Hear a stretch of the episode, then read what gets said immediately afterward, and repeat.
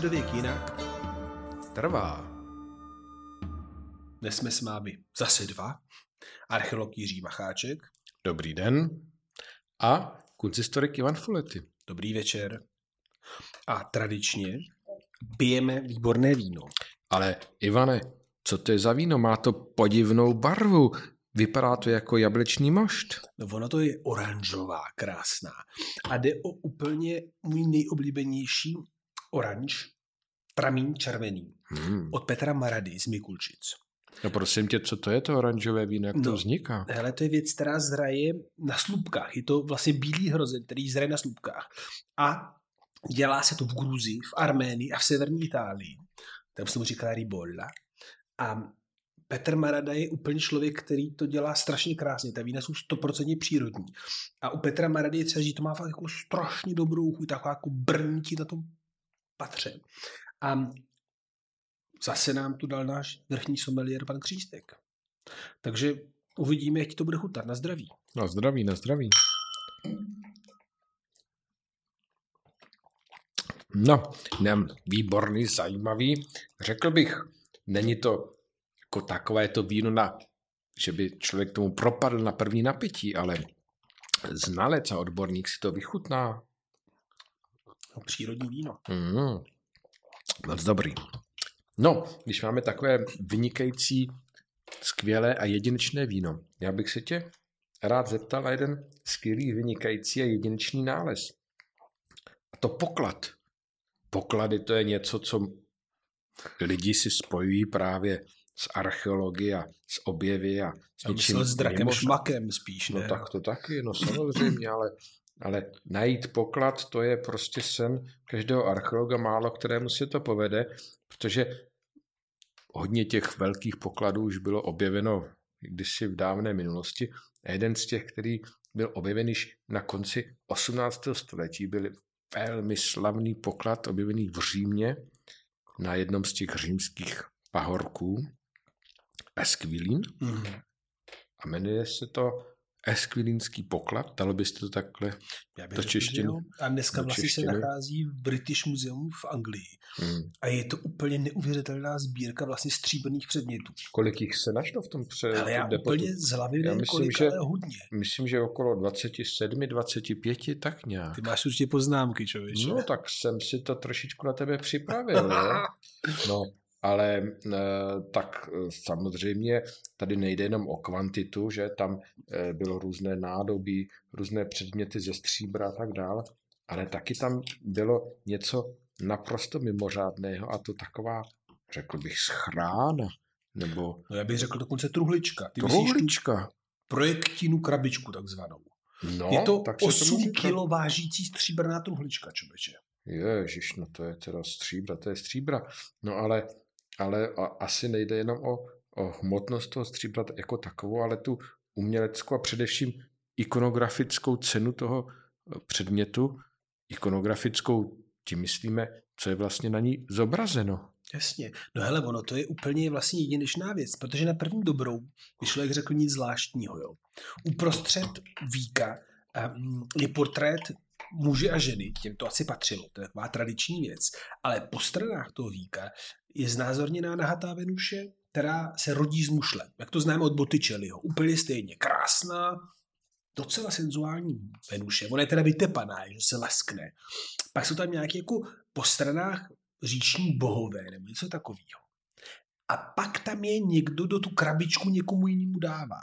Hm. No a my víme, protože na té dolní straně jsou ještě jiné věci, že je to totiž manželský dár, že No, se tě, a ty, a, to, a ty manželé, to jsou ty dvě postavy, které zmiňoval jsi jako na tom úplně víku, nejdříve? No jasně, oni jsou tam dva. A my víme dokonce, jak se jmenují, Aha, a jak to víme? protože to je napsaný. To je Aha. napsáno, že on se jmenuje Sekundus, což tady Aha. do češtiny by se překládalo dobře, druhák. Hmm. a projekt ta jeho milovaná žena. No a ono, teda ten nápis mimochodem je i jedna z nejlepších věcí celé té krabičky, která je teda krásná. Ale ten nápis recituje zhruba toto. Sekundus a projekta žijí v Kristu. No, Prosím tě. A z jakého je to století no vůbec? právě. Je to nejsme si úplně jistí, protože nejsme si jistí ani tím, kdo byl ten sekundus, ani kdo byla ta projekta, byť jedna projekta je zmiňovaná v pramenech, ale na úrovni toho řemeslného díla výjimečné kvality jsme asi určitě, řekněme, v druhé polovině čtvrtého století, možná třetí čtvrtina. No a teď ale ta věc, že jo? představ si, že ty napíšeš jakoby na krabici, na kterou máš nahatou Venuši, že žiješ v Kristu. Chápeš to? Hm. To je jako docela... No a ještě mě teda řekni, tak uh, ti lidé bez sporu z vyšších společenských vrstev, když si mohli dovolit takhle mimořádně cný poklad, tak v té době už byli běžně křesťané. Co no, to je no, za dobu? Hele, čtvrté století to je doba, kdy to mění. Jestli řekneme, že na začátku čtvrtého století císař Konstantin legalizuje křesťanství a že v roce 381 z něho Teodosius dělá státní náboženství a o deset let později z něho dělá jediné dovolené náboženství, tak jsme v době přesně, kdy se to mění, kdy se to láme. No, ono, podle všeho, nám to ukazuje dvě věci. Za prvé, že i křesťan chodí slušně oblečený do lázní. Že i křesťan, to je druhá věc, je normální říman. No a pro normálního římana je krása spojená prostě s Venuší. A žena, dobrá manželka, má být přece krásná jak ta Venuše. Tedy pro ně Venuše vlastně už není natolik pohanským bohem, jako stělesněním krásy. A teď najednou ty máš vedle sebe krásu, Venuši, čistě pohanskou, ale to vůbec nezabraňuje tomu, aby Secundus a projekta byli křesťani. Zároveň to ale ukazuje ještě jinou věc. A to je, že římská minimálně elita čtvrtého století je prostě tolerantní a je otevřená tomu, aby jakoby úplně nevyloučila tu ostatní římskou kulturu. Jo, na to máme jeden strašenský příklad. Je to chronograf z roku 354. To znamená svátky, které v Římě oslavuje jeden křesťanský konzul. A on, protože je konzul, tak chodí prostě na všechny důležité slavnosti a míchá ty křesťanské ty pohádské úplně bez problémů. Protože považuje svoji povinnost, jakožto oficiálního zaměstnance státu, účastnit se toho i toho nehledě na svoji osobní víru. Jinými slovy, oni prostě byli asi dost tolerantní. Hm. A kdy vlastně ta tolerance, především tedy ze strany křesťanů a církve vlastně se ztratila z té společnosti? To je strašně zajímavá otázka, Jirko. Teda, že tam ta tolerance vůči církvi nic moc nebyla ještě v roce 303, to víme, že jo. Um, Diokleciána, pronásledování křesťanů, stínání hlav, mučení a tak. Ale pak fakt za toho Konstantina teda zavládá křesťanský mír a ona ta věc je taková, že já mám pocit, že po, až na úplné výjimky v pozdní antice křesťanství bylo relativně tolerantní. Máme pár výjimek, třeba tu strašně známou z roku 415, kdy skupina šílených, já dodávám asi ožralých mnichů, eh, znásilnila a zabila jednu z nejgeniálnějších ženských myslí dějin. Hypáci Alexandrijskou, filozofku. Prostě ženskou jako blázen. No a tam to bylo teda hodně netolerantní. Ale jinak mám pocit, že křesťanství se stane netolerantním až vlastně v průběhu konverze nebo kristianizace severu. To znamená v raném středověku, někdy v devátém století a tam už to bude prostě buď křesťan nebo hlava dolů. Ale podle dokumentů, tak které máme... To už bylo při christianizaci Sasu, že? Tam no se jasně, tam už to bylo špatný taky. No. Prostě ten sever je celý špatný. Ale jakoby opravdu mám pocit, že od 4. 6. století, když se christianizuje Středomoří, tak se spíš geniálně přesvědčuje, než aby se to šlo násilnou cestou. To neznamená, že násilí není, ale těch dokumentů o násilí je jako úplný hmm. zlomek oproti těm sasům nebo nedej bože norům a tak podobně. Hmm. Že? Takže ta skřínka vlastně svým způsobem dokumentuje v tom uměleckém díle jakési, jakousi synkrezi, synkrezi propojení eh, toho křesťanského a toho staršího ještě pohanského náboženství a, a eh, životního stylu a představ. Je to tak? Hele, já bych asi neřekl propojení v tom synchretistické slova smyslu, protože to by znamenalo, že jako se pojí ty náboženství a stává se z nich jedno. A to ne, oni byli stoprocentní křesťani, ale byli to křesťani římské kultury a byli tolerantní. To znamená, že pro ně prostě jejich osobní víra byla jedna věc a římská kultura druhá a ty mohly existovat v jednom domě. A to vlastně pro nás tak překvapivý, že my jsme sice v, post, jako v postkřesťanském světě. Ale dovedl bych si představit, že u tebe doba by mohla vyset třeba nějaká malba Matky Boží z 18. století. Nebo z 19. A to by to nevadilo. Nemusel bych si nutně uctívat jako obraz, ale prostě je to součást moravské kultury. Takže v tomhle smyslu je to prostě kultura a náboženství, které se prolínají, ale nejsou tak hermeticky oddělení. Ta myšlenka je jakoby, že eh, když jsem teda s členem jedné skupiny náboženský, tak nesnáším nic jiného, je vlastně strašně moderní. Hmm. To, jak to popisuješ, mně připadá, že vlastně ta společnost té pozdní antiky jako byla velmi moderní ve jistých ohledech, to znamená, ta, ta tolerance, to, po čem i my dnes voláme, mohla být jakousi principiální součástí té společnosti tehda. Já bych to nechtěl úplně idealizovat. A samozřejmě musím si přiznat, že pro člověka, který si věnuje pozdní antice celý život, je těžký ji neidealizovat. Ale podle dat, který máme k dispozici, tak bych řekl, že těch jakoby tvrdších talebánů byla menšina. A většina té římské populace byla z podstaty hmm. jako nějakým způsobem intelektuálně otevřená. Možná tolerantní, moc silný slovo, ale intelektuálně otevřená jinakosti ano. Hmm. No, mě ještě, když jako e, tam se zamýšlíme nad jaksi tím propojením pozdní antiky a dnešní společnosti, tak mě právě zaujal, zaujalo to vyobrazení těch dvou manželů, že?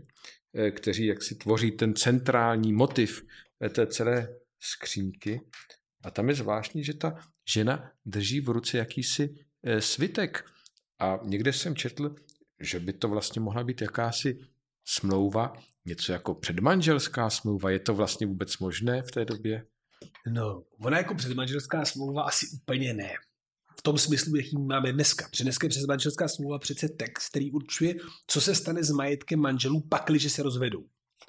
A jestliže římské právo rozvod určitě povoluje, tak eh, není třeba to hlídat nějak před manželskou smlouvou, protože víme, že v případě rozvodu se věno vrací zpátky. Takže tam je to jasně daný. Ale co se naopak podepisuje, je zásnubní smlouva, v které se dává dohromady, co všechno dostane ženich, když si vezme tu nevěstu jako věno. A od konce 4. století je tam taky psáno, že pakliže ta žena se stane vdovou, tak ten majetek jí zůstává. Takže to není předmanželská smlouva, ale je to smlouva zásnubní, velmi pravděpodobně, která určuje, kolik majetků z projektu šlo a vzhledem k tomu, co dostala za dárky, tak to nebylo pár korun, a zároveň to nějakým způsobem by mohl být pas pro projektinu eventuální svobodu, kdyby býval byl umřel první sekundus. Ale jestliže je pravdivá ta jediná hypotéza, kterou máme, konkrétního propojení projekty s konkrétní ženou, tak podle všeho projekta zemřela po dvou letech manželství. To znamená, že žádnou vdovou nikdy nebyla. Hmm. No jo, no jo, to je smutné, to je smutné, ale každopádně to, že ona vlastně drží ten svitek v ruce, to znamená, že ta žena byla spojena s jakýmsi právem, právním statutem, že, že něco na rozdíl od toho muže drží opravdu ve svých rukou, že to postavení ženy v té společnosti té doby eh, nebylo jakési zcela úplně podřad, podřadné a podřízené, jak bychom si možná mohli představovat, ale eh, že ty ženy hrály prostě opravdu v té společnosti významnou roli. To je úplně jako skvělá otázka, protože vlastně Peter Brown, což je jeden z největších historiků pozdní antiky, mluví vyloženě o sexuální revoluci. A mluví o obrovské emancipaci ženy v poslední čtvrtině čtvrtého století a na počátku století pátého. A on to pojí tedy jako s několika věcma. Za prvé, křesťanství se stává dominantním náboženstvím. A náboženství, které jako oficiálně hlásá, že už není pán a otrok, ale všichni jsme děti boží, tak v té první fázi bude těžko prosazovat, um, jak bych to tak řekl, tvrdou mačistickou nadvládu, že jo? Ale ono to má ještě pár nuancí. Ta první je, jak jsem říkal před chvilkou, tak Ambrož prosadí u císaře to, aby si ženy, které se zasvětí Bohu, mohly nechat svůj majetek. Tedy věno, pak když jsou nepravdané, a pak když jsou vdovy, všechno. Mm-hmm. No a to samozřejmě nejednou úplně mění jakoby situaci, protože to znamená, že když si žena římského milionáře, tak po jeho smrti se stáváš vládkyní obrovského majetku a to přesně se v té poslední čtvrtině století děje. To znamená, že najednou bude mít ženský, který budou mít obrovský prostředky. A mimochodem se z nich stanou velmi plodné sponzorky křesťanského světa. Každý velký myslitel bude mít svoji sponzorku ženu. No a pak je samozřejmě ta druhá část, která je taky zajímavá, a tomu právě Peter Bell říká opravdová sexuální revoluce. A to je fakt, že díky těmto právním změnám se ženám vyplatí zasvětit. A pak, když se ta žena zasvětí, tak nebude matkou. To znamená, že velmi pravděpodobně se dožije vysokého věku, protože víme, že ta mortalita žen, ta umrtnost žen při porodu byla obrovská. No a když ty jsi pana zasvěcená, no tak nebudeš rodit a máš mnohem větší šanci se vzdělávat a nezemřít. A mimochodem podle Petra Brauna vlastně být panou je úplně jedinečná možnost, kterou římská společnost nedávala. A tím pádem zní to úplně pro nás nepochop, jako nepředstavitelně, ale panenství rovná se sexuální revoluce. Hmm. Ale to se snad asi netýkalo tohoto manželského páru, o kterém se bavíme eh, nyní, který je vyobrazen právě eh, tedy na té, na té, na té schránce z toho námi diskutovaného eh, pokladu, ale je tam tedy zajímavé, že jedna z těch scén taky, která je zde zachovaná, je pohled do těch, do těch lázní, že? To vypadá jako by takový pohled do toho privátního života těchto manželů, kdy tam ta schránka figuruje asi jako jeden z objektů v, té, v těch lázních. Jak bys tuhle tu scénu interpretoval? No ono je to vlastně strašně jakoby jednoduchý. Ta skřínka opravdu byla taková jako přenosná beauty case, eh, do které si projekta dala olejčky, eh, ručník, a řekla dvou otrokům chlapi, vemte to, protože teda těch 8 kilo to nebylo úplně lehký, že jo. A šla do lázní. A teď ta otázka je, Jirko, jestli to byl úplně soukromý pohled do lázní. Jestli to znamená, Sekundus a projekta byli tak bohatí, aby měli vlastní lázně, a nebo jestli šlo těch veřejných lázní. A pak by to byl spíš pohled do římské každodenní hygieny. Ale řekl bych, že to je trochu vedlejší. To, co je nás zajímá, je, že tam fakt vidíš úplně do soukromého prostoru a do toho, jak se římané hezky umývali v krásných lázních a jak otroci doprovázeli jejich paní, aby se zkrášlovala pro svého milovaného manžela. No a navíc je to vlastně z mého hlediska fascinující, protože my máme jakýsi objekt, jakýsi artefakt, tu schránku a přímo na tom objektu je vyobrazeno, jak se s tím artefaktem zachází. Že Hele, to je neuvěřitelné propojení jako eh, toho materiálního světa a přímo eh, to určení té jeho funkcionality v té živé kultuře. Je to tak, ono je to vlastně jakoby obrázek na druhou. To, co jsem, znázorňuje to, co je na mě a to, co je na mě, znázorňuje to, co jsem. Takže jakoby úplně fascinující věc a teda jakoby řemeslně nádherně provedena.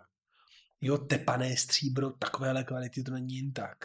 No a možná opravdu známení, nebo spíš vzpomínka na Řím, takový, jaký už nikdy nebude a takový, jaký i mohl být. To znamená Řím mezikulturní a zároveň jakým jsem otevřený jinakosti. Hmm, hmm. To, to, je, to je pravda, to je pravda, je to strašně zajímavé, ale teď mě napadlo, že my jsme se strašně věnovali eh, té dámě a skoro nic jsme neřekli o tom pánovi, o tom sekundovi. On má taky svůj atribut, on má uh, sponu, kterým je sepnut jeho šat. Je to eh, typická, my tomu říkáme cibulovitá spona. Eh, a to je taky nějaký atribut. Podle všeho to byl voják. Nebo někdo, kdo byl jako tak vysoko v aristokracii, že se mohl jako voják chovat. A nebo nějaký vysoký úředník se taky říká. A nebo že? taky vysoký úředník, to je další možnost. no celá ta kompozice toho oblečení vlastně připomíná něco mezi vojákem a vysokým úředníkem. Když jsme se bavili o servitále v tom jednom z prvních našich podcastů, tak velmi podobné oblečení mají vojáci, kteří stojí po stranách císaře Justiniána. Takže ano, víme, jaká byla funkce, víme, jak se jmenoval, ale vlastně nic jiného o něm nevíme a to je prostě to tajemství dějin. No takže já si myslím, že tyto dva lidé, Projekt a Secundus, po sebe zanechali jenom v úvozovkách, jenom tento poklad, který nyní můžou zkoumat archeologové, kunzistorici a přemýšlet o něm u dobrého vína. Je Na tak. zdraví. Na zdraví.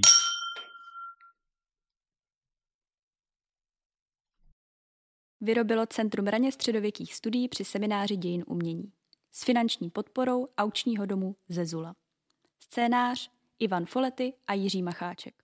Zvukový záznam Gajana Achverdianová a Anna Kelblová. Zvuková postprodukce Gajana Achverdianová. Znělka Jakub Kraus. Podcast Středověk jinak trvá.